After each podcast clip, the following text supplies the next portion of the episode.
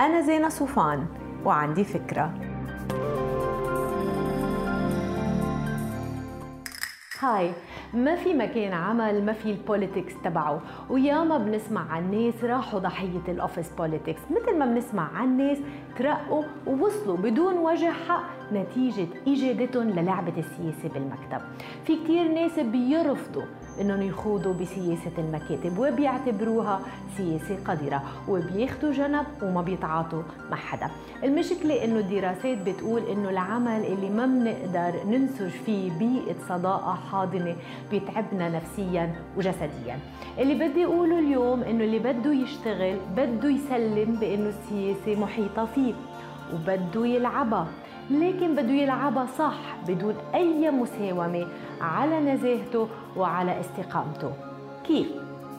أول شيء وقبل ما نحاول إنه نفهم الخريطة السياسية من حولنا لازم نبدأ من عملنا لازم نقدم قيمة استثنائية وعالية الجودة بعملنا.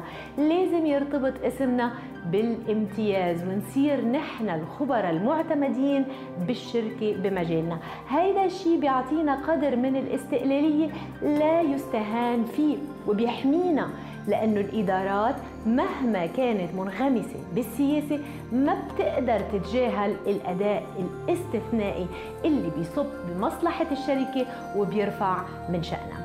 لكن بالطبع ما في استقلالية تامة بأي مكان عمل لأنه دايما في مشاريع مشتركة وفي تقاطع بالتعاملات بين الأقسام والدوائر المختلفة ومن هون لا مناص من التعامل مع ال office politics بداية أي موظف واعي لازم يفهم خارطة التحالفات والخصومات بالمكان اللي بيشتغل فيه والأهم لازم يعرف دوائر النفوذ والتأثير يلي مش دايما بتمثل الأشخاص اللي بمراكز القيادة وإنما أحيانا كتير أشخاص بمحيطهم.